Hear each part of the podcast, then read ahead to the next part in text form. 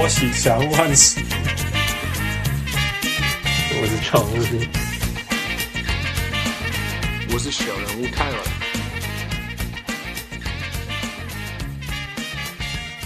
各位雄心喜交，听众朋友来贺，欢迎徐家小人物上岸，任何几位小人物都可以上岸得分，按球讨论篮球，任何来宾都会当来到顶这会。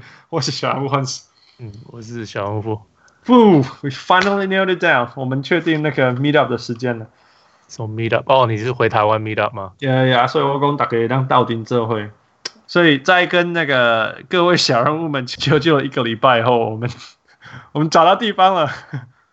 是有人有人推荐那个地方给你吗？No，就是翔哥说有啊，这东个，翔哥说全部都来新竹吧。那、oh, For those of you，就新新的小人物们，上一次没有参加到的小人物们。我们的呃，我们见面会会有两个部分，第一部分是一起看比赛，然后一起录音，然后那那是早上，因为 NBA 早上都在台湾的，NBA 的比赛都在台湾的早上，然后然后我们一起看比赛，一起录音，一起吃便当，以后下午我们就一起去打篮球这样子。So that's part one and part two。然后翔哥就直接说啊，找不追不到场，找不到场地就直接来珠北吧。所以。翔翔哥的，我们我们的那个见面会会在竹北翔哥的公司里面。哦，我我以为是那个跑去他家打球，我说我你来我家的球场打吧，还是什么？哦、oh,，something like that。然后然后所以是因为也是趁他家嘛，我觉得他在公司时间应该比在他家的。哦，sorry。然后下半部呃会去竹北打篮球。那。台北朋友，或者是任何台湾的呃其他地方的朋友，我们早在他翔哥公司就在高铁站旁边，然后足呃篮球场也就在离公司十分钟的地方，所以你只要能够坐高铁到新竹站，you are there，you are there，所以千万不要嫌不方便，I flew all the way across the Pacific Ocean to be there，没没人比你还远。OK，所以十二月二十九，OK，在竹北记这个，然后我们预定从十点半开始集合。什么日期？十二月二十九，It's a Saturday。OK，然后十点三十开始集合。那我们十一点的时候开始看比赛，That's Lakers Portland，呃，湖人对波特兰。然后我们两点到四点会去打比赛。看比赛的中场时间我们会录音。除了比赛以外，我们还会有。呃、uh，Skills Challenge，我们自己发明的一对一游戏，然后还会选出 MVP 什么之类的。It's gonna be fun，大家欢迎把时间呃留下来，然后参加比赛。嗯，报名表什么之类，我们很快就会推出。Fu，Are you gonna be there？真的没办法。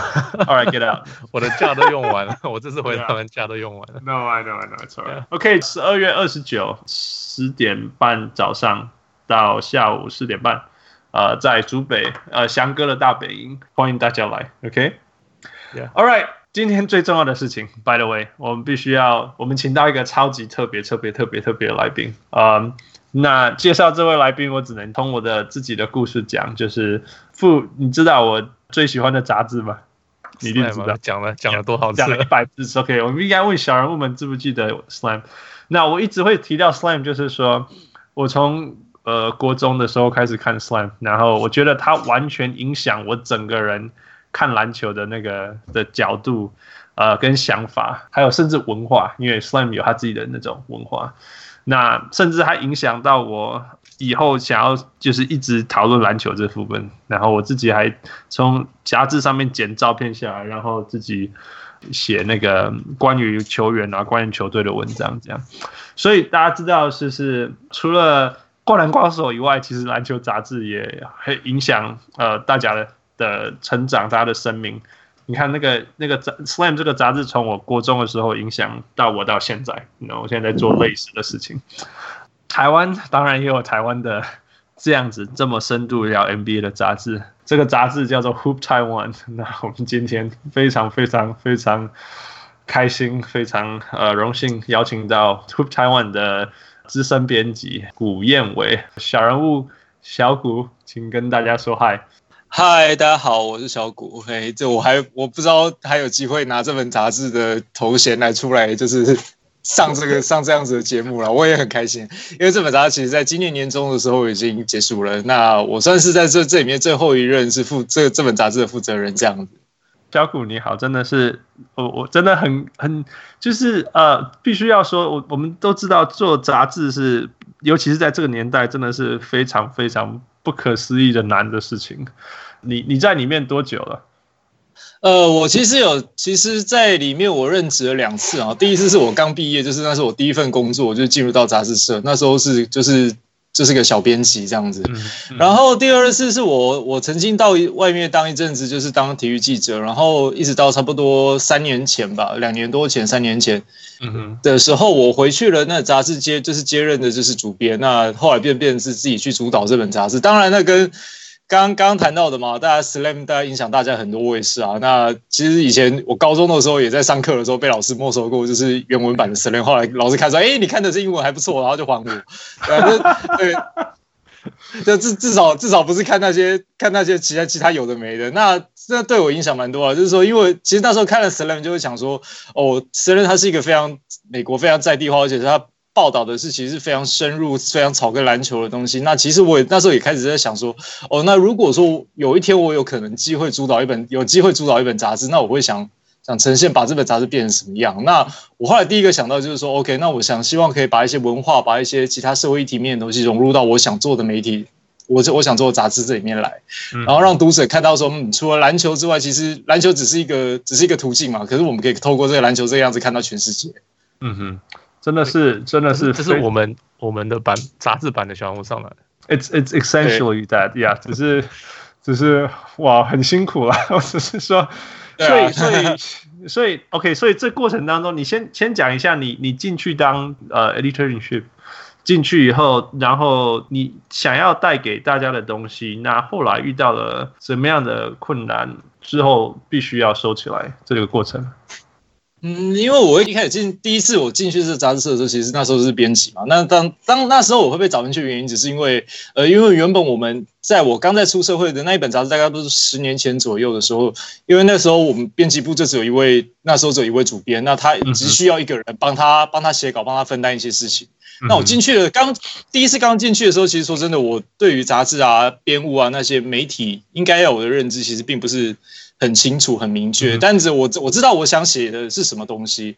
那时候其实我就像我写过说，像 Derrick Rose 他以前在 Chicago，在他的在他的三面 high 的时候，就是他在高中的时候，他的故事的传承这样子，类似像这样一点，我想把它带进去。可是因为一开始就真的只一开始这真的只会写稿，其实你对于整个杂志的概念其实是没有的。你可以让大家想象一下，大家给大家一个画面，就是一个杂志社长怎么样子，然后里面有多少人之类的。对，因为在大家，大家想象说一个媒体、一个杂志社应该就是很忙碌、很就是很热闹。至少因为毕竟，毕竟我们是在做，是在是在做一件事媒体的事情嘛。那其实不是，其实杂志社的生活其实进去就真的很像办公室，因为大家必须要全神贯注。然后其实因为我们其实杂志社台湾的杂志，相较于美国呢，那编制又更小。像我刚刚提到说，我刚进去的时候就只有一个主编。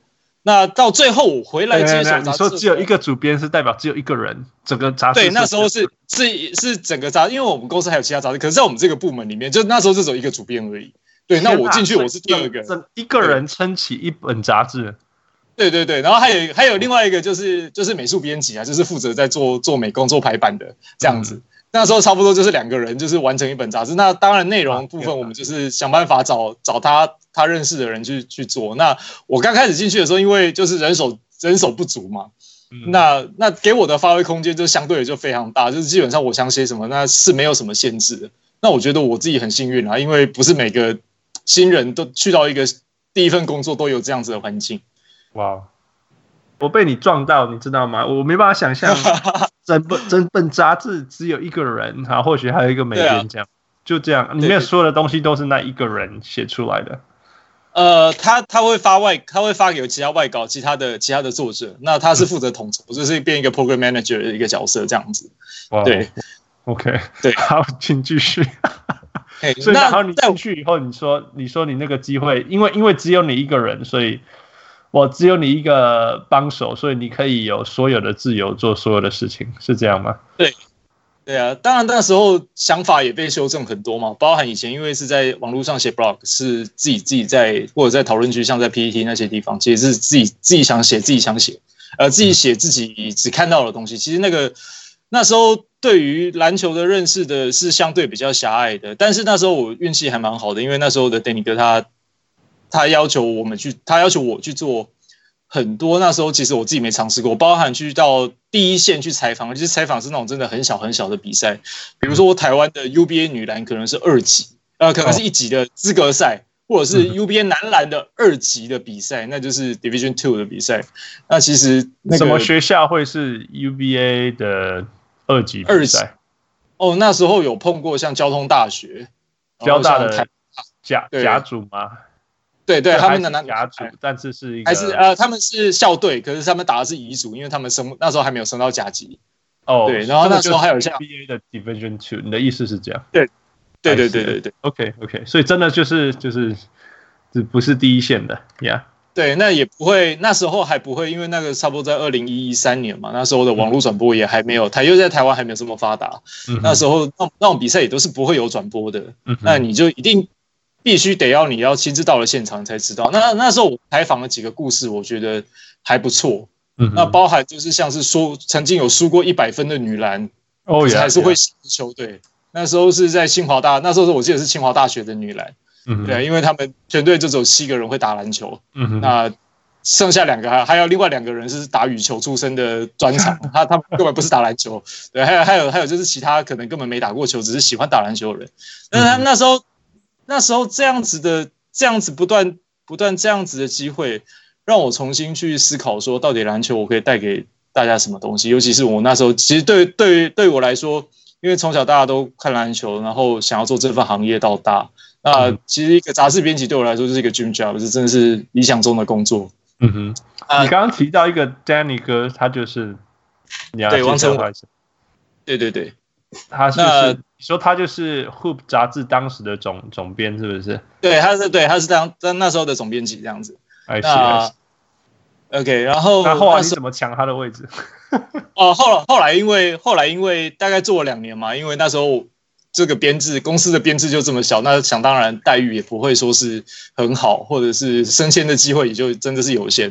嗯、那那时候我离开了杂志社，我到了联合报去当了四年的体育记者。哦、那当然从对啊，那那当然从杂志编辑跳到体育记者，那其实身份上转换嘛，你工作做的内容又不一样。以前在杂志社可以写一写一个球员可以写四千字，那到联合那到了报社的时候，你可能四百字四百字的报道你就要赶快写完了。那基本上一开始做的是真的是有点蛮不习惯的，可是后来慢慢也在其中找到了当一个记者的方式，就是把以前我会写故事的方式融入到采访的观点里面去。就是以前我可能会写很多。NBA 啊，会写外电啊。那时候像我那时候台湾第一个写那个 Thomas Robinson 他妈妈过世的故事，那时候也是我写的。可是那时候那时候我专门去写这种小故事，就是说不会被人家看到。可是我认为这是可以感可以感动人，可以很重要的。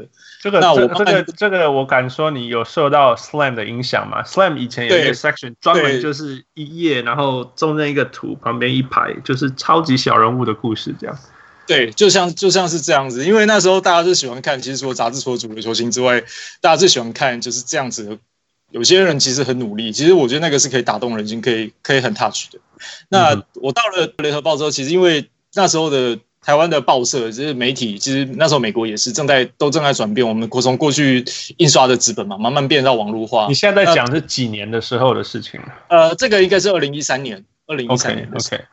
对，那时候大概差不多五六年前吧，然后那时候开始，大家对于就是未来新闻媒体会怎么走还不太不太清楚的时候，嗯、那时候我做了另外一个尝试，就是我去报我我不去报道那些更小更小的东西，比如说那时候台湾 台湾每每年会打那个威廉琼斯杯嘛，对不对？那 Yeah, yeah. 那时候曾经有像印度印度的男篮来台湾。嗯那时候印度男篮是没有人知道他们是谁，可是他其中有一个球员，那时候那时候我印象很深，就是他本来是戴着头头巾打球，因为他是锡克教徒。对，可是因为那时候 FIBA 的规则，他是要求说不可以戴不可以戴超过五公分超过五公分以上的那个配件，所以他的头头巾为了打篮球，他就被迫拿掉。那我那我就特地去报道了他的，当宗教信仰和他最喜欢的运动冲突的时候，他会怎么做？然后他他给我一个很深很深很深刻的。的回答，他说：“如果我有小孩，我不会让他去打篮球，因为他认为说宗教对他们来说是一件非常重要的事情。但是为什么？那我那我就反问他说：那为什么你还要继续打？他他给了我一个答案，就是说，他就说，因为我希望我可以变成在篮球里面让大家重视这个问题是很重要的那个人。哦呀呀，我。对对对，那也也是因为你去采访他，他才有机会讲这些话嘛。对对对，那但他他当然那那球员是蛮意外，就是说为什么一个台湾人会会会会了解这样的事情？因为说真的，印度跟台湾距离文化文化上真的是距离还差蛮差蛮远的。呃，那那时候其实我其实那时候我开始慢慢慢慢理，就是慢慢真的去从理解到说哦，篮球可以做什么，到我真正去做，把篮球可以做到什么样子。那有了这些历练之后呢，差不多在二零一，应该是二零一七年，二零一七、二零一六、二零一七的时候，做了大概三四年的这样子的。那时候我大概做了，对，大概做了四年，就是从一开始真的很不适应，说为什么媒体报道每天就是新闻寿命可能一天就结束了，今天的新闻明天就不是新闻了，那、嗯、一直到慢慢的把自己的报道有了。另外一层面的意义，就是他可能在两三年之后还是会被人家拿出来看。就像你刚刚在讲这个故事，到现在还是很值得分享。嗯，对啊，那那后来大概在二零一六、二零一七年的时候，那时候的有我的前东家就是原本在这会会不台湾的杂志，他他其实那时候后来那个丁尼哥离职了，后来后来接接任的主编也离职，那他们需要一个可以。可以统整这本杂志的人，那那他们都要找找问我要不要回去。嗯、那后来我想了一下，我想说在，在因为毕竟在当了一般的普通报社记者，其实当了一段时间，那也想试试看说，如果真的我从一个人记者从做好一个人的工作，我可以我有没有办法去做好一本一整本杂志，就是做我我真的从小到大想做给大家看，就是说。嗯做一个媒体给大家看，做一做一个好的媒体给大家看。那我这这样子这样的想法是不是可以实践的？那时候那时候其实是蛮不安的啦，因为说真的，从以前的编辑到记者的角色，大部分真正就是写稿、拍照、写稿、拍照。那，你是找题目，可是其实对于变到变变成是到杂志社当一个主编的角色，其实就是要统整一个一整本所所有的事情，什么事情都要管啊。其实那时候对我来说也是一个蛮蛮大的挑战。嗯。而且而且，这这才是只是做杂志，你现在还那时候还面临的就是就是社会的趋势啊。我觉得最疯狂的是社会的趋势啊。对啊，然后那时候那时候这刚回到杂志社的时候，其实前面几前面几个月也是真的学学了蛮多，然后也在你是完全空的吗？就是你进去你就是主编这样，没有那个什么对过渡进去是。我进去就是主编，对，呃，我我第二次我第二次回到杂志社的时候就是主编，就是主编了嘛，就是你了。那时候，对，那那时候的团队其实也没有很大，我下面带两个编辑，嗯哼，对，就大概三个人。然后那时候那时候我是试了一个一个新的做法，就是说我们看看，因为我们那时候三个人都还蛮能写稿的，我们试试看可不可以把三个人，就是运用三个三个编三个编编辑部三个人的角色，把这本杂志的主轴先确立出来。因为说真的，以前的。以前杂志毕竟发的外发找的写手很多，找的作者很多。那其实你有时候收回来的收回来的稿子，你不一定是真的能够呈现一本媒体该要有的他他他想要传达的核心核心理念的。嗯哼。那那时候那时候我特别强调的是这一点。你觉得我意思是说，就是你你你的每一个杂志里面呃的文章都必须符合你一开始的理念。你的意思是这样吗？这是这个这个杂志的核心理念。那对这个还。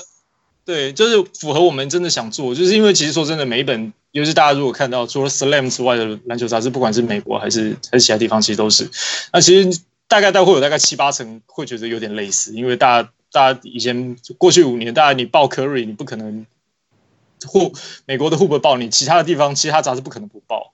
对，那但是你如何在这些这样子的媒体中间，你要找出你自己的区隔，你自己的风格。Right, right. 那我觉得对，这个就是那时候 Slam 那时候小时候带给我最大的一个最大的一个冲击。哦呀，没有错。对，我我印象很深刻。你可以，我们那时候那时候小时候翻开一些很很 prominent 呃很著名的杂志，什么 ESPN 啊，Sports Illustrated 啊，哈，非常非常多。但是完全不一样的，完完全全不就是 Slam。你你没办法找到一个说。比如说，我不看 ESPN，我可以看 Sports Illustrated，right？It's fine，对。可是你没有看到 Slam，就是没有看到 Slam，你没办法去取代。Like you said.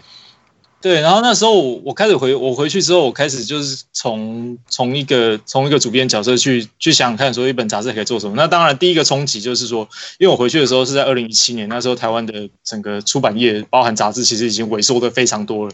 嗯哼。那那时候那时候萎缩最多的是什么？就是我看我看到那个杂志的销售量啊，就是我我的排名在那个台湾的月刊的那个市场的排行榜，就是我们在一般超市的通路上看到。嗯哼。嗯。呃。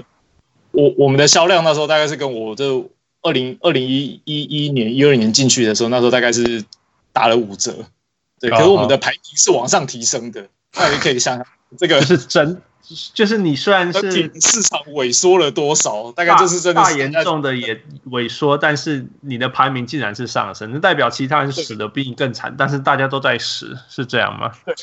对，就是一个大家都快活，其实都是在一个快活不下去的状状态下，就是台湾的台湾的杂志市场，其实那时候是这样。那那时候那时候其实对我来说就是一个危危机也是转机啦，因为因为说真的，毕竟你的市场就已经这么小了，那你所以你更必须把杂志的区隔跟别人不一样的东西做出来，因为毕竟我们还是有竞争的对手嘛，就是 XSL 台湾的另外一本更老牌的杂志，那他们他们的风格也很强烈，他们的。编辑部也做得比我们久，那对我来说就是一个另外另外的一个挑战。然后那时候其实一开始我们做的是一开始一开始杂志，其实说真的，台湾的每个每个月每个月在看，大家读者其实真的会真的有深刻印象的不太多。一个一开始是在我大概在进去两三两三个月的时候呢，大概应该是半年吧。我是对我那时候我大概二零一七年的四月回去，我大概九月的时候我做了一本做了一个新的尝试，我把 NBA 历史上。最有影响力的球员全部挑出来，然后我用类似像 Sports Illustrated 他们在二零一一六年那时候在小熊队在夺冠的那时候，他们把百年前就是 Sports Illustrated 的那个版本的那个封面拿出来，我参我我我有点类似用参考的方式，我去做了一个就是说应该被被缅怀的那样子的球员，我我。把它做成了一个封面，那包含就是像 Michael Jordan，包含像 Kobe，那其实其实要做的要传达的，并不是说要去消费这些球星，说 OK 他们都是伟大的球星，而是说我想传达一个理念，就是说这些东西呢是应该被球迷所记所记得的，尤其是在我们现在在资讯传播这么方便、这么快速的时代，那我们在在传播的过程中，我们到底遗落了多少？因为其实你会发现，以前小时候我们大家看杂志的时候，我们可能会对 Oscar Robertson 或者是对 Bill Russell 这样子的球星，其实我们都我们是我们是非常熟悉的。但是新一代的球迷呢，在大概二十岁或甚至十几岁的时候，其实相对的接触这样的资讯，反而不如我们过去二十年前大家在看刚开始接触篮球的时候。那我们需要，我就我认为说，这个市场上是需要一个方，需要需要一个这样子的东西。重新去告诉大家说，OK，什么东西在在这样的时代里面是被必须被大家所留下来的。那当然说起来很很不容易，就是说，因为现在呃，这或近十几年、二十年来，你你要找画面很简单，所以有人要说哦，Scottie Pippen 以前怎么打球的，你就你就找 Scottie Pippen 以前怎么打球，right？但是你要讲再早一点的，你要就你你你说真的，那种 Robert Parrish 哎，是一个超级的传奇，right？你可是你怎么去？你要怎么去让球迷说你要了解他哦？因为他打了二十二年，那我或许要打二十二年，所以 you know, 可以可以想起他。但是但是整体来讲，你你你用呃要，譬如说啊，Pistol Pete 那个那个什么 Pete Maravich，你你要怎么去让让现在的人去去你讲的呃怀念或者知道 recognize 这个过去的球球迷非常不容易哦。对，那那时候那时候那时候开始就是觉得哇，这样子的做法，那时候那一期那一期因为卖的蛮好的，嗯，就是卖到甚至甚至就是我们自己都自己都没有输这样子。那那时候那时候给我的一个想法就是说，哦，虽然现在市场萎缩的很，真的是萎缩的大环境萎缩的很很糟糕，但是其实你认真认真做好一个媒体，其实读者还是消费者还是看得到，还是看得到你在做什么。对啊，因为它难度超高啊。对啊，但是如果你那，那时候你的对的独特性做出来，其实。其实你的你的整个价值就出来了。那那时候后来我当然我也延续我之前过去在报社，还有之前第一次第一第一次在杂志社的时候的做法。那包含我我我很强调就是说，很多事很多议题其实是你必须亲身走下去去结合。比如说我在我在杂志社的时候，后来我也做过像像比如说我自己去了一趟东欧，去巴尔干半岛，因为因为希望。喜欢篮球人一定会喜欢巴尔干嘛？因为塞尔维亚、克罗埃西亚、斯洛维尼亚这么这么小的国家，为什么他们篮球可以这么强？然后那时候因为因为我知道他们传传他们出了一大堆全世界级的球员，都不知道为什么可以出这么多，因为都一直在战争。OK，继续说。对，那时候的那时候，因为因为喜欢喜欢篮球人一定会很喜欢那边，一定一定会一定会对那边的文化很好奇。那因为我我自己我自己对历史啊，对于其他的其他这样子的文化，其实我其实我自己自己是有自己的兴趣。那那时候我特别去挑的国家是波斯尼亚，因为大家知道说对波波斯尼亚，因为因为为什为什么？因为波斯尼亚大家可能觉得篮球也没有很强，可是其实大家知道说在在那个地方，他们战争才刚打完二十年。就是也是，而且是非常惨烈的一个战争。那其实这样子，我这样子的东西对台湾读者来说是相对比较陌生的。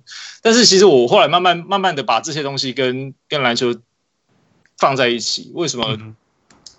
比如说他们在一九九三年的时候呢，波斯尼亚他们曾经打过一场欧锦赛，结果其实他们欧他们在打欧锦赛的时候身上穿的衣服，就是说他们告他们在赛前举的其实是到告到全世界让大家说，看到波斯尼亚现在正在战争，我们需要帮忙。呃，这是一个很强大，我觉得这是一个非常强大、非常有凝聚力的一个精神。那我当时知道这个故事之后，我就特地跑去塞拉耶夫，因为大家知道塞拉耶夫在整个人类的近代史上非常重要，因为它影响了第一次世界大战，包含它影响了九零年代的整个巴干的战争。对，那那时候慢慢的把这些东西，把第一线的画面带回来台湾，那带到杂志社里面来，甚至带到那时候我们我们有一个非官方的粉丝团，其实我们也带到带到网络上面去。那其实后来慢慢得到的是读者回响，是可以让大家读者看到说，OK，你们真的。有在做点什么，就是跟一般我们看到的每个月看完可能不知道会不会留下来的杂志一样的东西。Right, right, yeah, yeah. 对，我觉得这个东西非常重要。对，那就是每个媒体人都绝对不会希望说自己的东西今天讲完，今天做完了，今天写完了，下个礼拜就没有价值了。这个是一个，我觉得这是一个非常让人难过的事情。对，那后来我也包含。后来我也包含去做了一些比较。By the way，你刚刚讲到讲到说战争后那个呃国际比赛，然后台湾球迷不不摸呃不熟悉，其实早一点的台湾或者了解台湾运动历史的小人物，其实可以应该可以联，像我就直接联想到呃二二次世界大战之后台湾。呃，一度是 Formosa，现在是台湾，然后后来变成 Chinese Taipei，然后奥运不参加比赛。这其实其实我我我倒是想起蛮多这种，呃，也是台湾历史上因为战争、因为身份变化，然后对啊，然后啊这些问题，甚至甚至现在的台湾，其实这一这一连串，我有的时候去看人类历史的面对到的困境，跟体育在这些这些事件发生的时候扮演的角色，其实是很有趣的。对，那像我后来我就是刚刚讲到像战争嘛，那我其实我也像是我也做，我们也特地去做过，把那个八十年前的资料找出来，找那个一九三六年的柏林奥运。为什么那时候很特别？一九三六年为什么奥运很特别？因为那时候是德国是纳粹政府，就是希特勒他是他是名誉主，他是大会主席。嗯，对，那也是第一次的篮球打到奥运里，被被纳入奥运的正式项目。对，像我们去我我们很我们很认我们那时候。整个编辑部很认真的去做这样子的故事，就是想把历史、想把文化、想把篮球结合，想一直想告诉大家说，OK，篮球是一个你可以看到世界的方式。嗯、那当然就很遗憾的，就是因为今在今年的六月的时候，我们的杂志杂志社并不是因为其实并不并不是因为销量不好，所以首首谈是因为公司。营整整体的营运上有些状况，不得不真的是就是走走到了，真是画下句点。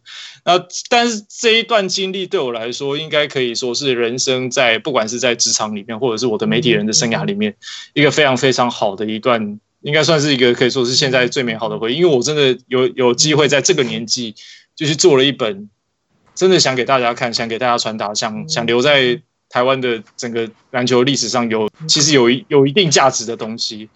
那我不知道说大，就是台湾的读者或者是整个大环境对未来对于这样接受度是多少，或者是或转变成下一个阶段，我们会用什么样的方式呈现？但是我觉得这样子的东西是有价值的。那至少、oh, yeah, 真的是我光光是听我都听到整个那个 spine 整个龙骨都都都站起来了，因为因为呀，这这这个就是。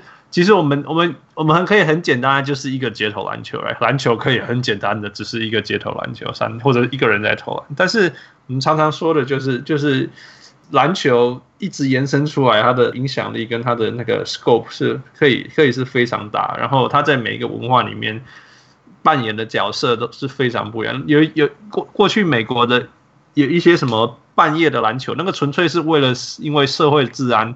而扮演的角色。他们成立这些联盟，纯粹就是因为篮球在社会里面可以降低犯罪率，所以做了这些事情。然后像你讲的这些国家里面，他的篮球是因为它可以凝聚人的力量。有些对有些选手来讲，有些国家来讲，它是能够发声的机会。然后这是这个就是运动或篮球，篮球或运动真的。呃呀，它的它的切入点，它的影响力，呃，它可以在人类里面造成的的影响是是呀，是是巨大的、伟大的来讲说。对，然后后后来在杂志社收，就是整个就是没有结束之后，其实大概这四五个月的时间，其实我还是在做。自己喜欢做的事情啊，那当然运气很好，在前一阵子的世界杯，我有被找去当当球评嘛，那也播了，陆陆续续播了一些其他的比赛，包含之前我播过像东南亚的篮球联赛，那其实又是另外另外一个是完全不一样的体验，因为过去我们不会把篮球的目光放在东南亚，因为大家都知道，过去像泰国啊，像除了菲律宾之外，这个泰国、越南啊，那是踢足球的，那但是其实我们看到的是说，其实，在整个包含这整个全球化。就现现在的这个市场之下，其实篮球是一个非常重要的媒介。它不像足球已经变成是一个最 most popular，就是全世界人都都知道它是什么样的运动。篮球还在正在起步，那我们也可以刚好就观察，可以借由这个方式方式去观察到说，OK，下一步的世界可能会变怎么样？这我觉得这这是跟体育确实是真的是息息相关的。我你在东南亚篮球，你观察到什么？我们我们一直小人物很喜欢做的一件事情，就是我们曾经试着比较过，说 OK，全世界哪些篮球有些不一样。那其实我们没有人在东南亚打过篮球的时候，你你有看到什么不一样的东西？其实哦，因为其实东东南亚过去大家知道说，其实他们就是足足球的市场很大嘛，像泰国超级联赛，他们一场平均可以进进场超过两万人，那是一个非常非常巨大的市场。那相对于相对于篮球，就是真的是这个起步。可是我们。包含我今年在琼斯杯的时候，我访问过印尼男篮的总教练，他说现在印尼篮球在过去十年里面，慢慢的因为包含是 NBA 的从重心转到亚洲，然后慢慢的、慢慢的到了东南亚开始之后呢，篮球已经变成他们是除了足球跟羽球之外第三大的运动。我觉得这是一个非常，这是一个非常惊人，因为他们包含还有其他像是卡巴迪啊，像是藤球这样子的这样这样子的传统运动在。那但是其实你会发现说，在在整个全球的资讯。在整个全球资讯的传播之下，篮球它的起步非常快。然后当然他们打他们的打法就真的是比较比较受限一些些啦，因为是东南亚的身高不高嘛，他们可能一百九十公分，六十三寸左右就要打到中锋去。但他其实你看，对，其实你看看到他们大概一百七十五公分左右，就是跟我们在台湾差不多身材的这样子的球员呢，他们其实他们的打法是有他们特殊之处，因为他们他们的球风非常的强悍，而且我觉得他们可以借鉴。尤其是对于像是台，不管是台湾或者是中国，或者是像其他地方，就是正在发展职业联赛的球的国家来说呢，他们的他们的职业联赛相对起步是比我们还要更加成熟的，因为他们过去有非常成熟的整个足球的市场。其他的，他们就是说，他们篮球虽然起步慢，但是因为它有其他非常成熟的运动呃架构，可以借鉴，对对对，可以可以让他们参考。那里面最特别的应该说是越南吧。怎么说？越南的篮球，因为越南其实大家知道，因为越南有很多美美裔越南人嘛，呃，不应该说越南裔的美国人。那他们他们在发展篮球的时候呢，他们很他们很多反而是直接从海外找了第二代或者是第三代的球员回到越南去。那他们把他们他们整个宣传上，他们定位的非常清楚，就是说越南他们他们把越南篮球联赛，就是 Vietnam 他们叫做 Vietnam Basketball League VBL，他们他们想把它传达给年轻人的结合是什么？就是说。打篮球是一件非常潮、非常酷的事情，因为就像那些从美国回来的越南人一样，他们他们的穿戴，对他们的穿戴，他们的在 social media 上面，他们给大家的形象，其实是一件非常酷，而且打篮球是一个非常赏心悦目的这样子、这样子的运动。这个这个，如果一般只在东亚，其实是真的很难想象说，哇，原来篮球可以这样子玩，可以这样子的推广。那对，那这些就是一个在地文化不一样，他们配合了他们。他们在地的需求，所以他们创造了一个这样子的市场。我觉得这个是一个对我们来说，我们大家过去看国际赛都是想说，哦，到底东南亚有什么好看的？反正就是他们就打不赢，打不要说打打不赢台湾，打不赢日本，他们他们在世界上就是一个可能真的算是不入流的这样子的竞争力。可是他们其实他们在其他部分的还是有很多可以让我们看得到，应该应该应该去被重视的部分。这样子，哦听起来很像。The way they grow the game 就是成长那个那个运动，对，就是有花心思在那个上面，，yeah, 然后让大家去喜欢这个运动，然后你才可以慢慢的继续成长。哎，你你因为假假如说只是只是说看越南的比赛，你会觉得说哦，那我看 NBA 就好了。就像你看 SBL，你就觉得那我看 NBA 就好了。So what's the point？那你就是你要让你要你要用别的方法去成长这个，那大家有有这个兴趣以后，大家就会去看这个比赛，然后说不定就可以慢慢成长，越来越多人会想去加入或者是什么的。对啊，我只我我我瞬间只是觉得，我只是瞬间只是觉得说哇，我这个因为因为。因为台湾经历过了一段那个，你可以说哈日啊、哈洋什么之类，right？就是把把经历过吗？现在还是现在还是啊 ？It it it has calmed down a bit. It has calmed down a bit. 所以我我意思是说，台呃越南用 Vietnamese American 方式去去行销这个篮球，Yeah, I can understand why they did that, right？只是我的天哪，那对我来讲就会有那有那种说，你们要往这个文化看。因为这个才是，you know，高等文化。It it makes me a little sad，you know。对我对我来讲是，我有一点那种呃 呃想法上的冲击。不过我希望在那个越南篮球文化被被推广的过程当中，并并不需要造成这样子的。It's it's like so 多伦多那时候有了 Vince Carter，他们的 market 就是 Vince Carter 会飞，嗯哼，right，然后才才抓得到人。哎，那温哥华没有，温哥华没有这么做。温哥华是哦，我们要 build through the draft，然后哦，我们输很多没关系。到最后结果怎么样？结果是多伦多涨起来了。哦，我然后但呀，但但这温哥温哥华或者是多伦多的做法，两边没有一边是是呃看不起原来的东西啊，你懂我意思吗？是，我懂你的意思，可是这是对最有效的方法啊。No，他们没有看不起。原有的东西，但是不是我知道，我意思是，可是越南这个方法是对他们现在最有效的方法，so they do it。哦，I I it's 一就最最有效是一天两天还是 I don't know 三三年五年？你怎么不知道他以后会不会会不会造成？哦，我可以我可以我可以再补充一下，就是因为越南他们他们那个他们的那个环境又跟其他东南亚国家又又更特别一些，因为他们毕竟有。美国有法国的文化，他们其实是一个异国风异国风很很重的地方。那他们原本的运动文化，因为他们的足球是占据是绝对的主导的市场，他们甚至一场比赛有球场是盖到四万人以上，而且可以进城 进场超过八成满。就是如果你没有用其他的方式去刺激去。抓住其他人的目光的话，嗯嗯、那其实他们一开始在推广那个，真的说真的，他们越南人其实打篮球，其实说真的也打蛮久了，也打超过四五十年。那其实一直都没有比较有效的方式去变成说是变成联赛，变成是进而是让这些东西得到关注，去得到再进进一步的发展。因为如果永远没有跨过这一关，他们永远就是在还在起步的阶段。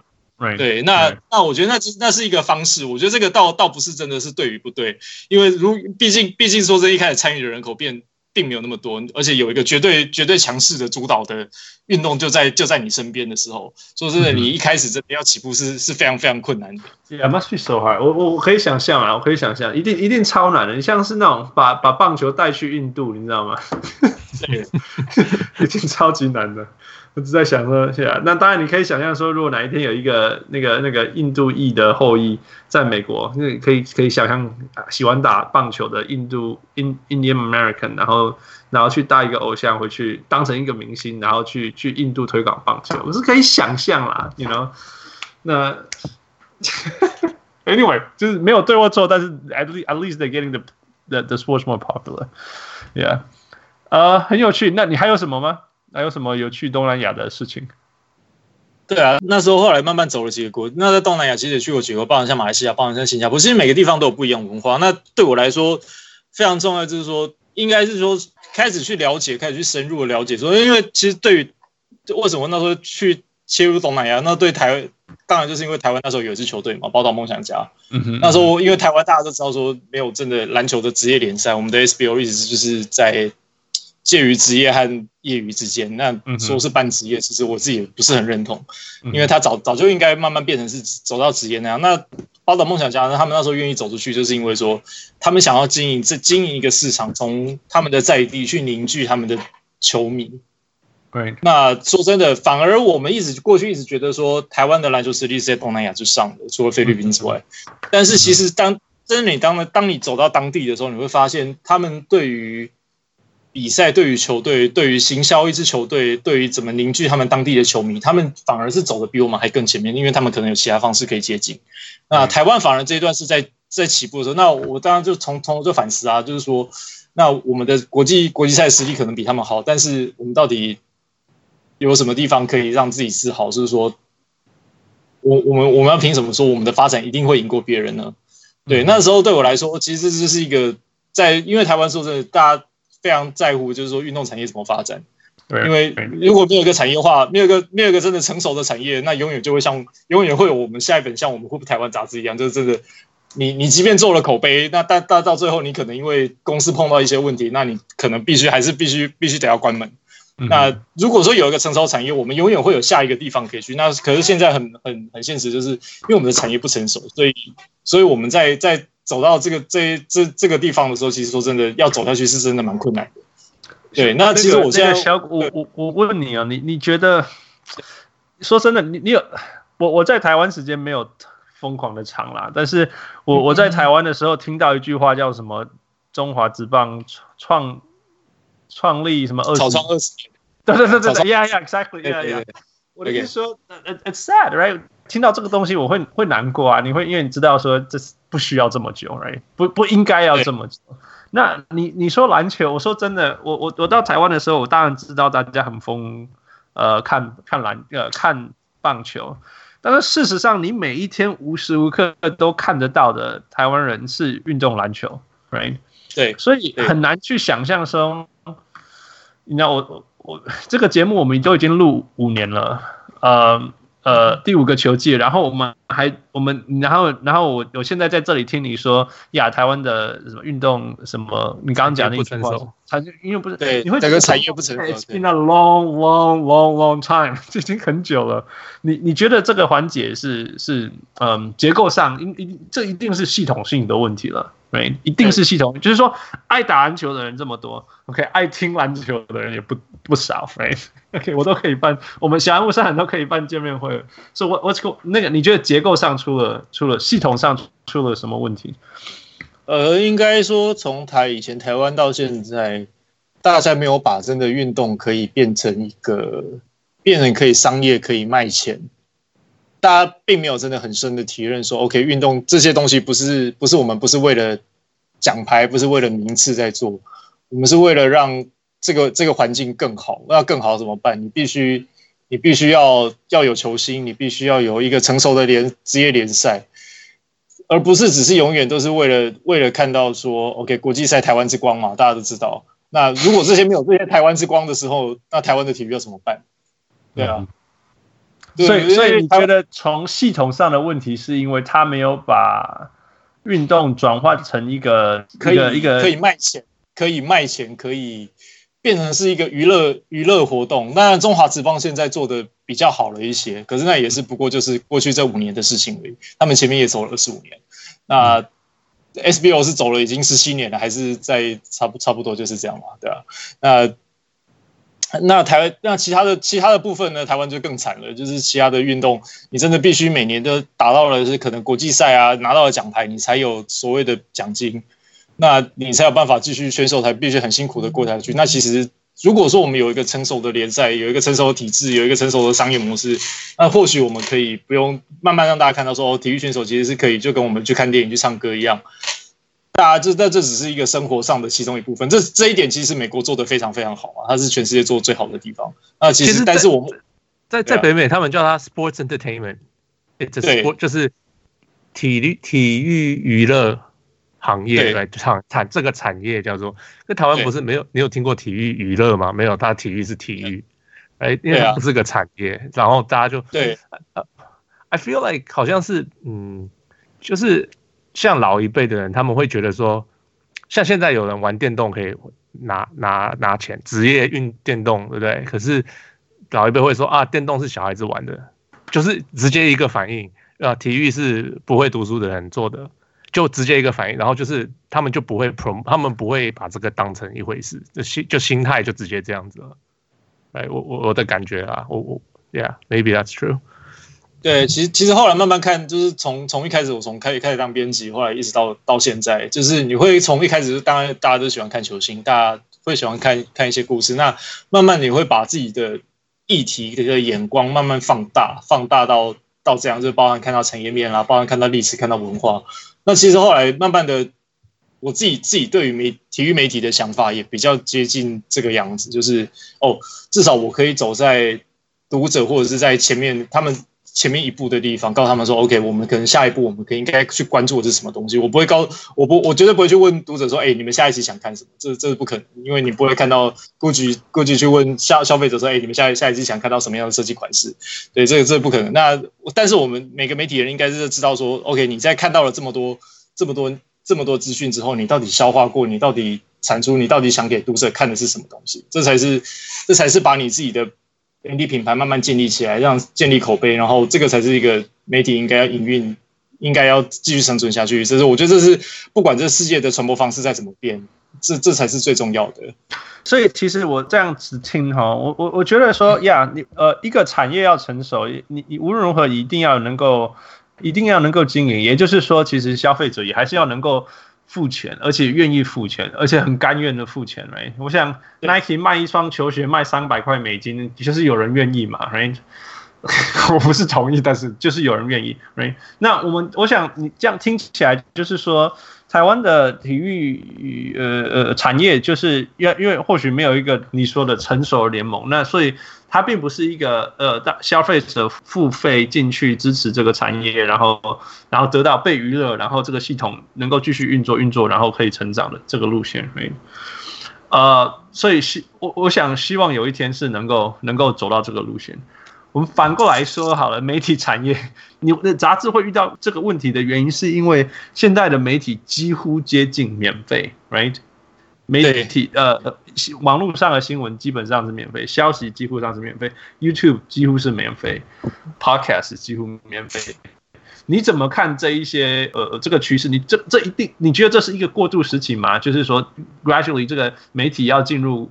也也需要进入消消费者付费吗？还是说它有另外一些新的经营模式？譬如说，美国的 Andrew Yang 他是说，data 是最有价值钱，是下个世纪的石油。data 就是资讯，所以我们每个人虽然是在收听免费的东西、看免费的东西、读免费的东西，但是其实我们的资料都被 expose 出来这样子。所以我们是用我们自己的隐私权去换成厂商那边可以可以收入，所以这个系统可以达到平衡这样。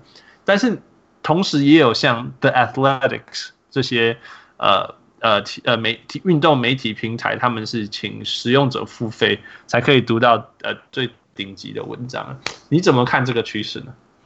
当然，如果说是像我嘛，因为毕竟一直都在。媒体业，媒体业做，那当然，我看到像 The Athletic 像这样子，当然这是我最梦梦寐以求，就是未来的环境，哇，可以变这样有多好？因为他们现在好像拿到是九九九百万还是九千万美元的投资嘛，嗯哼，那那那他们他们可以做很多他们想做的事情，他们暂时还没有，暂时还可以还可以，就是还不用担忧说，OK，我们今天营收怎么样？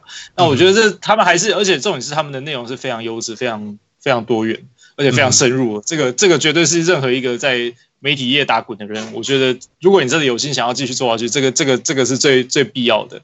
那当然，那那回回到头来就是说，为什么我们杂志会说？因为其实说真的，台湾的媒体的付费的市场真的并不是很成熟嘛。因为大家现在看到杂志慢慢不见了，那报纸的销量也真的是跟以前比，就是我还在报。传统的报社的时候，那时候也也有听到说，这个卖的不好。那现在电视呢？现在台湾的电视台说真的，它的广告也也也相对的也是开始慢慢进入到一个瓶颈。嗯、那但是台湾的比较比较糟糕、比较比较严重的状况就是说，新的模式，说真的，这个这什么东西到底什么模式可以真的赚到钱？我们可能看到的是 YouTuber，YouTuber、可能他们有分润，那但是 YouTuber 的分润。那那是在这个平台上，那个、最后末端的末端末端才分到那么一点点东西、对，那那其实如果说你要作为一个产业，就是真的真的正常常态营运来说，那个好像也不是那么正常。对啊，那那我觉得，如果作为一个媒体人嘛，那当然是希望说，OK，我们我们可以从消费者的消费者的使用习惯上，可以从他们身上得到最直接的回馈，就是他希望他们可以付钱。可是但是对于台湾这个是蛮蛮困难的，因为我曾经到台湾的一个体育研究所去去办过讲座，那时候我曾经问过，就是说。我当场那时候是已经是体育研究所，那时候大概全班大概有三差不多三十个人吧。那时候我问过他们说，他们问过我说，哦，杂志社现在这么难生存，那你们有没有考虑做成像比如说像电子电子的杂志呢？嗯、那那时候对，那那时候我就我就反问了他们一个问题，我就是说，那电子杂志大家会买单吗？啊、呃，全场全场就没有没有人没有人就静默一片静默嘛。对啊，谁想要看 PDF？对，有有点太大。那那那我就我就问了第二个问题的时候，那大家可不可以告诉我，你们现在手机里面啊，有有买任何付费媒体的人，请举手。有两个人，那时候有两个人举手。我说我想说，哇，天哪，我太感动了。现在还有两个人，就就我问他，我问他说，那你买什么？就两个人跟我说是 Netflix。对，就是 他把那个算进去。对，这对对对，这其实就是真的，大家会付费去看，已经是。已经是到这样，像研究所这样子，应该对对我们来说是应该是比较接近我们可能会买我们东西的这样子这样子的族群呢。他们对于买，比如说像 ESPN 买像付费的 Illustrated Sports Illustrated 或者是付费的像是 The Athletic 或者是 New York Times Washington Post 这些，他们其实台湾是真的是都没有。那这一块市场，你说到底是鸡的问鸡不会生蛋，还是还是蛋蛋孵不出来？那我觉得这个暂时这是。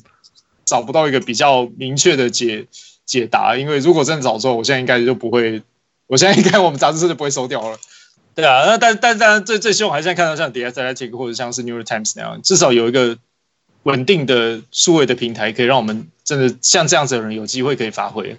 对，给你对啊我我我我每一个来宾来，我们都说来给你做梦，给你做梦，给你给你画出一个 vision，给你一个愿景，你你那个愿景会长怎么样子？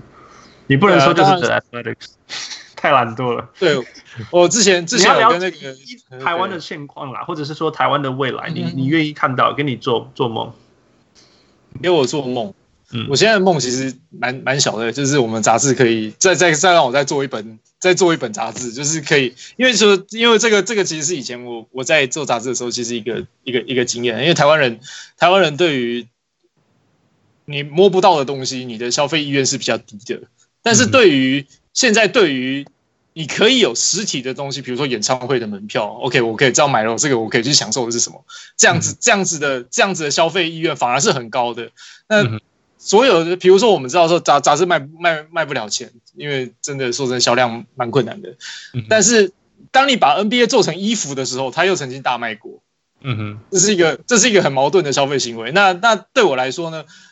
再怎么样，我至少希望说有一个人可以至少再让我再试一次。我可以告诉大家说，OK，我们做的台湾还是可以值得拥有一本好的篮球杂志，或者是有一个篮球媒体，不一定是杂志的形式，它它它可以是读者读者愿意花钱，我们会把好的东西卖给你，像这样子这样子的模式，可以在台湾再继续继续在台湾的市场上可以继续出现。说不定说不定你可以出什么？这我现在我或许现在就是一个。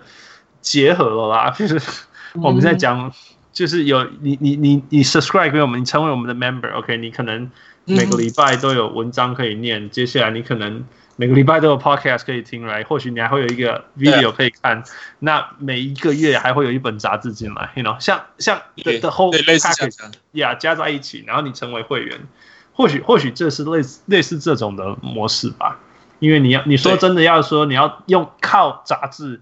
撑起一片天可能很难，除非你要依附在马里奥的那个什么 lens lens lens news lens 你下面这样子 再衍生出来。真真的是期待，我觉得我觉得很重要的还是就是很很多个层次吧，就是我们刚刚讲说系统上的问题，你这个系统要有，然后大家知道说这个东西是不是 beta version，不是一个不是一个说我们来试试看，然后。对，然后或许等下下下一下一个月，或者是明年，还有它就会不会不见了这样子？哎，像像 SBL 现在面临的问题是这样，不是吗？根本不知道它下一个。我觉得中华职棒走得出来的原因，其中之一就是大家都知道它明年还是会继续打，大家一定会知道它还会继续去打。嗯，然后翻过来就是从下面 bottom up，就是说呀，使使用者付费这个行为。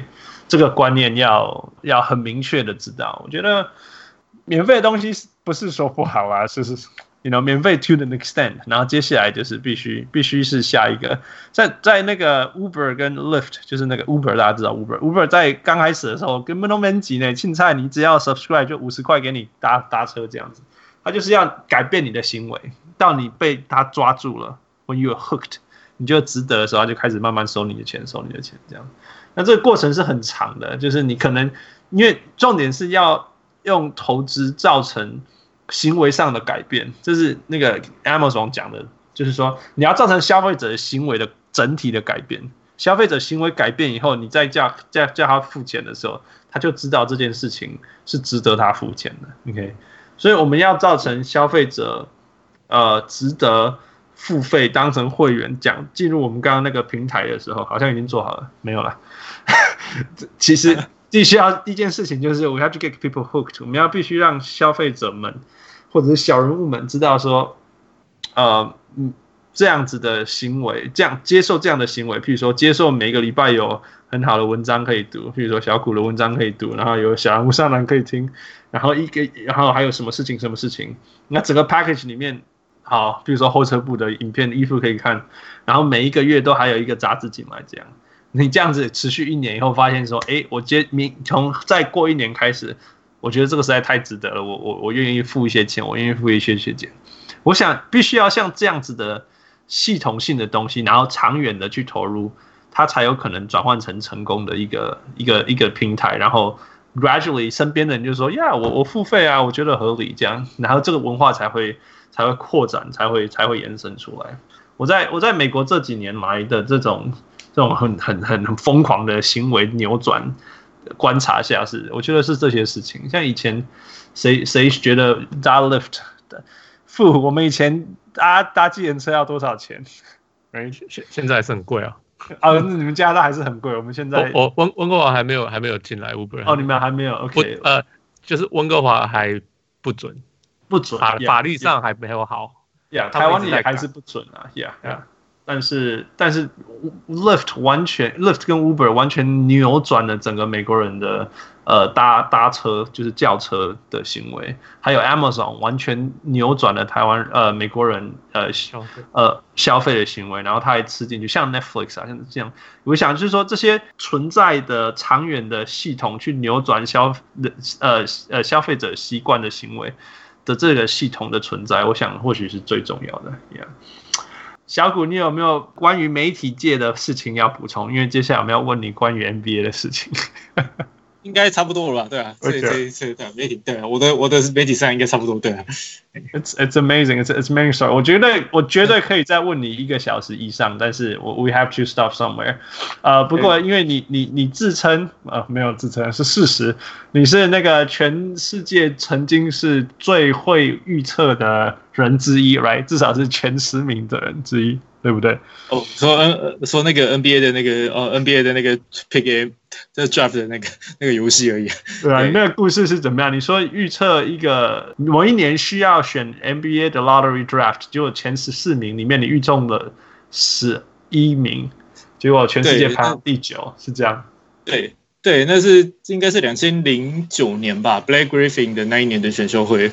Oh. 那时候反正因为 NBA.com 每年都会出那个乐透区的那个预测嘛，就是你十四个，然后让你就是挑出一二三四五谁谁谁是状元这样子。那一到十那那一年算是运气很好，因为那一年没有那一年的选秀会没有任何交易，就是所有的乐透区都是球球队选了就走这样子。所以所以那一年，而且那一年的需求蛮蛮特别的嘛，因为。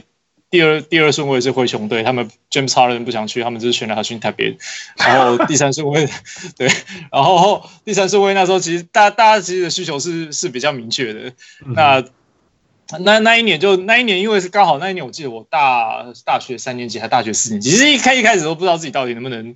能不能做就是媒体的工作？因为说这你到底会什么？在大学里面你也不知道，因为那并不是台湾的学科的主流嘛。一到那个那个那个游戏中了，就是哇，全世界第九开奖，好像开奖一样，全世界第九名。我从我那时候还从一百开始找我自己的名字，哎，找不到，找不到，找不到，哎，这这竟然在前十名看到。然后那一次那一次就觉得哇，我好像真的在分析跟那个上面，好像好像真的有一点点什么。好像是世界前十的能力，对对对对对对，好好好好像好像哇，真的真的好像可以做点什么，好就对自己有点信心这样子。对啊，很 awesome。By the way，我刚刚有一题很想要问你，忘记问了，我现在我问一下，就是说我虽然你已经不是问 Hoop 杂志的记者，但是 you know 那个香港事情发生，你一定想要冲去 Daryl Morey 面前问问题吧？对啊，对啊，然后当然你没办法，没有机会问了，但是如果你可以的话，你要问他什么？Daryl Morey，那应该最想问他的是说，为什么你平常对于政治，他并不是一个 super crazy 的那种。那种总管，他不是像 Steve Kerr 或者是像 Popovich 这样子。嗯哼，其实他对于政治涉入不是。那为什么会在这个时候愿意在这个时候这么敏感的时刻丢了这样子的议题？那当然，大家知道说是可能是因为美国人对于这这样子，他他不觉得这个有什么敏感啊？他绝对不知道，他百分之一万不知道这件事情敏感。对，那那那其实其实其实就是这样。那当然是想问他说，你看你知道后续引起的效应，跟你在过去在，因为他是一个，我觉得他是一个非常非常。非常善于掌握球队，就是不管是从薪资上，不管是从球队的那个球队的球队需要什么人，他是一个非常精于精于计算的人。那这样子的东西，out of control 是不是他人生中最最最 shock 的一次？这是冲击最大的一次，我觉得肯定是。那我但是我想听听他，如果说你真的知道说这样子的这样会影响这样的效应，那他到底会怎么做？那其实这就是价值观价值观的一个最最根本的冲突嘛。对啊，That's so true. Yeah, yeah. 听起来你看 NBA 的方式是很很巨观、很不一样的。你最呃让你注意到的 NBA 球员是哪些？就是就是不是不是说我很注意到 Michael Jordan，you know，是你很注意到明星，但是大家大家其实你觉得大家都忽略，不要说都忽略掉，大家没有很特别注意的，或者是哪一些球员是你你觉得很值得你大家去推推荐给大家了解的。推荐给大家嘛？我今年我看到的是那个热火队的 Duncan Robinson。哦，怎么说？因为他一开始其实是 Division Three 的球员，他是 Williams College 嘛。他大一的时候其实是根本就是得不到奖学金的，所以他才去念了那个 Williams College。他就是一个艺术学，在东岸的艺术学校，王力宏的学弟嘛。嗯哼。对，然后后来他是因为在那个在那个学校里面呢，因为打得很好，所以他们的教练又离职了，所以他才刚好被 Michigan 就是 John Beilein 看上。他缺了一个，那时候他们只是缺了一个，就是比较高大的射手。他他大一进去的时候身高好像只有六十四还六十五，然后大一打完的时候长到六十七还六十八。那他才他才进去米西根，就发现他是他是一个非常好的 team player。那现在一路打到他在大学毕业的时候，他其实大学毕业那一年他是选秀会上是没有被被选中的，但是因为热火队真的就少一个少一个真的可以会捡这种东西啊。对，他这个聪明的风险。对，那一直到他今年打上。到他现在开季打上先发，我就觉得哇，这个简直是个励志到不行的故事。热火随便抓一个出来都这个故事，好不好？连 Jimmy Butler 抓来也是这个故事。开玩笑，你连那个那个什么 Spoelstra 抓出来也是一个故事。对。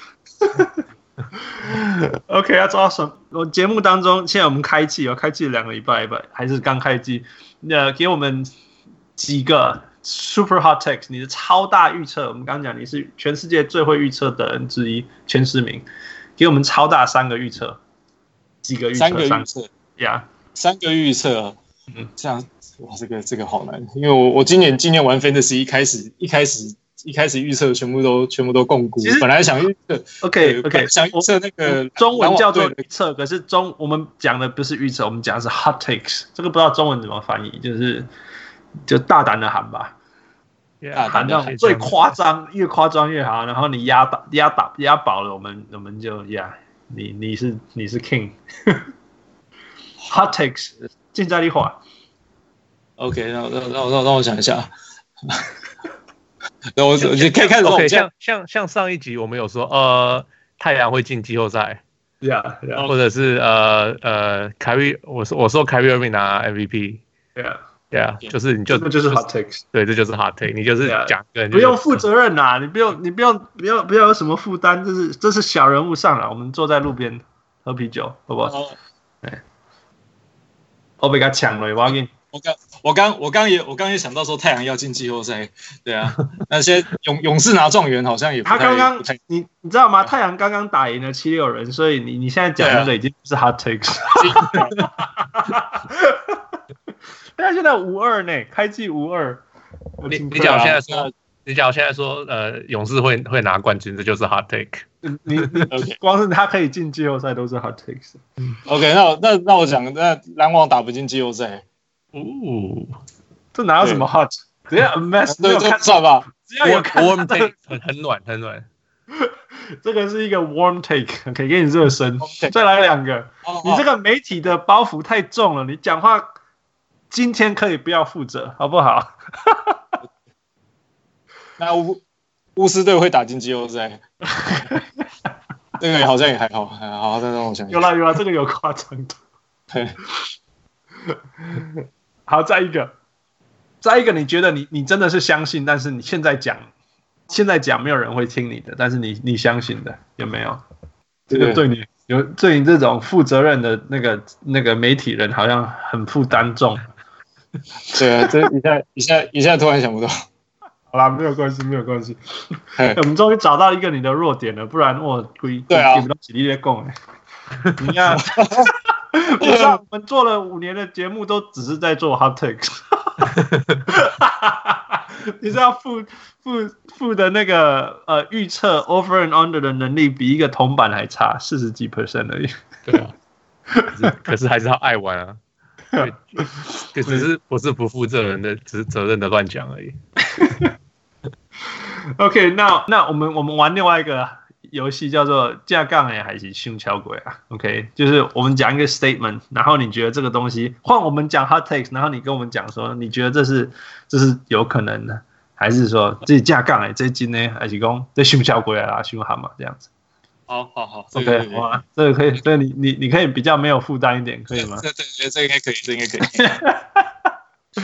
OK，好，第一个。因为中国市场的流失，明年 NBA 的薪资空间会降十五趴，不太可能，不可能，熊小鬼。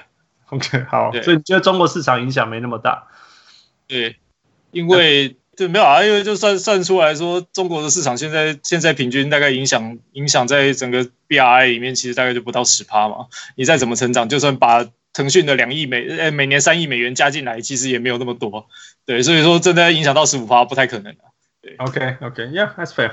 OK，第二个，Zion Williamson 是下一个 Greg Oden，这架杠哎，架杠现在还可以，对啊，因为他他的膝盖他的膝盖大学没有出过什么问题嘛，这是一进一进 NBA 就伤了膝盖，而且他的打法其实真的膝盖负担这么重，那接下来会怎么办？很很难很难讲啊！求好年轻人求好心切嘛。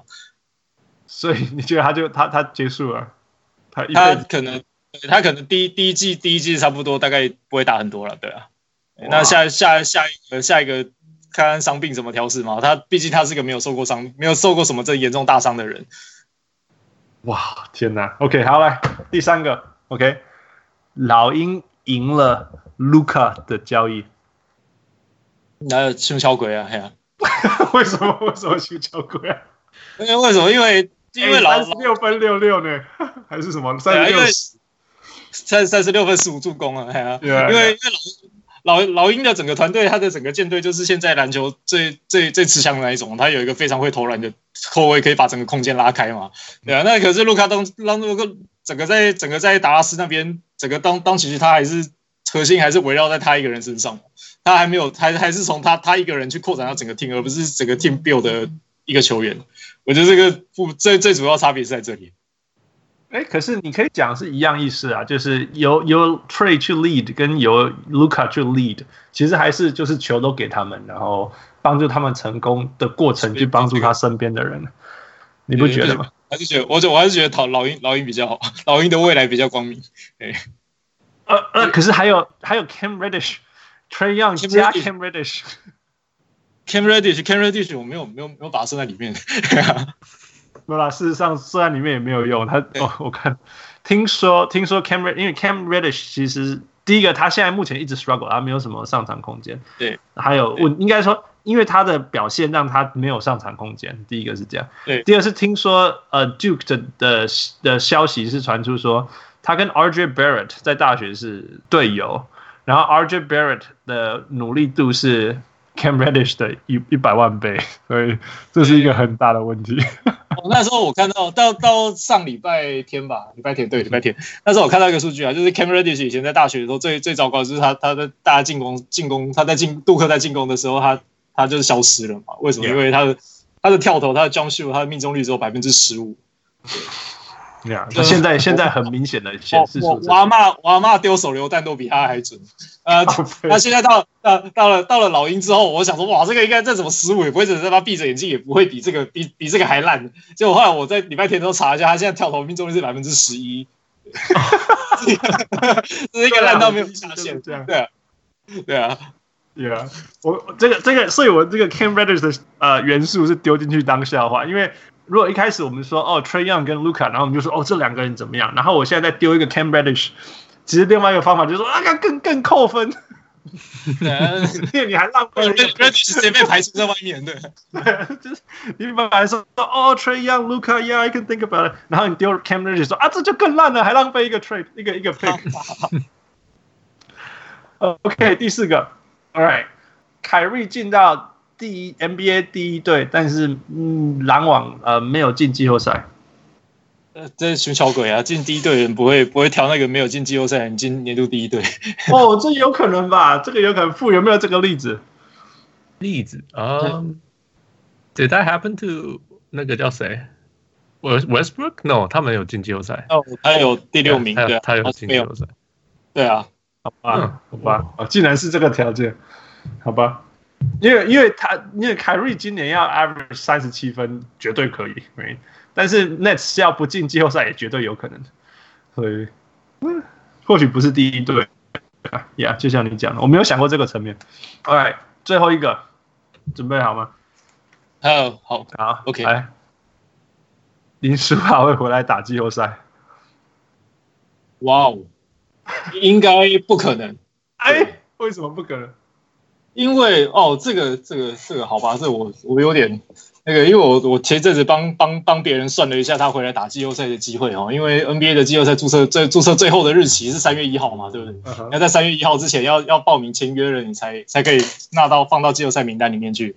Uh huh. 那那他在他在北京队的比赛，今年北京的比赛呢，因为北京。他在 CBA 的北京队今年是要签他来打，要想办法冲击总冠军。他们季后赛开打已经是三月中了，除非北京队要先确定自己打不进季后赛，林书豪才有可能回来回来 NBA 打季后赛。那如果说北京队走的稍微远一点，他就基本上是不可能。对，OK，我我我我我的直我的直觉啦，告诉我林书豪不可能没有签呃 CBA 的逃脱。条款就是，对我我不相信他会签一个那种我我一定要帮你打到冠军我才可以离开的这个合约，你懂我意思吗？我想任何一个 NBA player 去 CBA 打，应该都有这个选择吧。如果哪一天 NBA 愿意他，他就可以离开。这个我 他，我突然觉得好像自己自己讲错了。对对，我没有想过这一层。你你懂我意思吗？如果林你，我相信林书豪绝对是说。OK，我愿意现在跟你签，是因为我现在没有 NBA 的约。但是拿任何时候那种 NBA 三个人断了 ACL，我要回去，我一定要可以回去。你懂我意思吗？对对对，这样子就就 fire his agent，那个 他的他的他的他的他的那个经纪人太愚蠢了，没？对，呃，OK，最后一个我们每一每一个新的来宾都会玩的一个游戏叫做 Five Four Five Plus One。付你介绍一下，Five Five Plus One 就是我们会问你五个问题，呃，六个问题，然后都是 A A 选项或 B 选项，或者就是假假红色还是蓝色，然后你就直直觉反应的回答。OK OK 啊，就这样子。OK，我我发现问你这种问题，你才才可以问出一大堆东西。OK，准备好了吗？OK OK OK。呃，第一题，文主写文章还是李主卖肝赚一大堆钱？那、呃、当然是文主写文章啊，可说要挟挖金。对啊，呃，真的是理想的。OK，第二题，Slam or Athletics？Athletics。哦，不错不错。对，第三个，Podcast 还是 YouTube？Podcast，Podcast，哦，为什么？就是有视觉很好。因为我我我我没有办法盯着那个那个影像超过超过五分钟。就是如果只是一个人一个 YouTuber 这样讲的话，我我没有办法盯超过五分钟。Podcast 我可以一直听，可以听半小时以上。好了好了，我们没有强迫你哦，我们没有强迫你。这是 真的。啊。OK，第四题，FIBA 还是 NBA？FIBA。哦，来来来，为什么？为为什么？因为为什么？好，因为。我觉得过去十年 FIBA 的球风走的比 NBA 还前面一些，哦，就是对，因为其实，在我们现在看到 NBA 像勇士队这样子的打法，他们用了很很多的。他们用了很多的走位空，很多 off screen 的得分。其实，在十年前，差不多两千零六、两千零七年的 FIBA，其实，在意大利和西班牙，其实他们就是这样打。那在这一，在整个当然 NBA 的强度比较强，可是，在整个战术的思考上，还有在未来的篮球潮流上，FIBA 在过去十年是走在我认为是走的比 NBA 还前面的地方。哦，对，那对，如果说看看一个比赛，当然我会喜欢看说球员飞来飞去。可是，如果真的要想要看到点什么东西，我会选择去看 FIBA，跟或者是像大学篮球这样子。Yeah, that's true. That's true. Yeah. OK，第五个，呃，采访一个小人物，挖他的故事，还是采访 Daryl Morey？当然是采访小人物啊！哎呀 真的，对 Daryl Morey，我看别人采访，看别人采访的就好了，因为很多人很多人都会想去问他。对啊。哦，所以你真的有这种这种个性呢？啊、哦，这是正正港的反骨个性，你真的是很适合来我们小屋上来。OK，最后一题啊、uh,，LeBron James or Michael Jordan？Michael Jordan，of course。哦，是 Michael Jordan 那边。这个这个我们会叫做 five for five plus one，就是这个.就是那个 plus plus one，yeah yeah。因为每个人都要问一下，你你看好今年的 LeBron James 吗？不看好。为什么？为什么？因为你看到他跟卢卡这边 PK。对，因为他第一场比赛开始就防守就开始就开始省力了嘛。他这几年已经真的不是二十五岁了，LeBron。对啊，那这个打到最后，打到最后会怎么样？我觉得我跟我我是我是我是蛮担心的啦。对啊，对啊，对啊。OK，那你算是 LeBron hater 吗还是只是 doubter？呃，就就就我我并没有特别 hater 他，可是可是我认为就是他他应该他他的成就应该是要被打个被打个问号。对。hot take，这个是 hot take，这个才是 hot take 好吗？这个就是 hot take 是吧？对吧？对吧？最 hot take 在最后一题，太抓手。OK，呃，小虎拍摄超过了半小时的时间，但是没问题，没问题。但是真的呃，太太开心有呃你来跟我们分享了，嗯，呀，很很很很很听到呃，谢谢谢谢你跟我们小人物们分享这么多。呃，在台湾啊、呃，做杂志，还有你的理念上的文，呃的的所有的故，呃很多的故事，嗯嗯呀，我我觉得你你真的是 很适合上小人物上来，因为我们最喜欢聊很深很广，还有呃呃所有的呃不只是呃明星故事，特别尤其是小人物的故事。那呃，虽然你是台湾的大人物，但是我们还是很 很很开心有呃有有有能够听到你跟我们分享呃由你的角度呃看到不一样的篮球呃不论是 NBA 篮球、世界篮球还是呃 UBA 乙级篮球，right？OK，Yeah，啊我我们也希望未来还有机会呃能够能够邀请你听分享 hardcore 一点的事情，right？Um, Fu, anything, anything else you have to say? No, 就谢谢你来哦，谢谢。Yeah, yeah. 谢谢，谢谢。Yeah，呃，希望未来还有机会邀请你，呃，也希望有一天，呃，我们可以一起，我如果回台湾，我们可以一起，呃，碰面，跟你谢谢，当面谢谢你。没问题，没问题。再谢谢你们，谢谢。我第一次第一次录 podcast，希望还还还可以。然后，You're awesome，You're awesome，Yeah。所以啊，That's it，That's it，这就是我们的小人物上来，我是小人物小谷。呃，大家如果喜欢的话，啊，大家都帮我们多分享，然后留言跟啊小人物小谷谢谢。呃，我是今天很开心的小人物 Hans。嗯，我是我要去睡的小人物。All right, good night everyone。Talk to you next time。谢谢小谷，谢谢小谷，谢谢谢谢谢谢 Michael，谢谢 Michael，谢谢 Michael。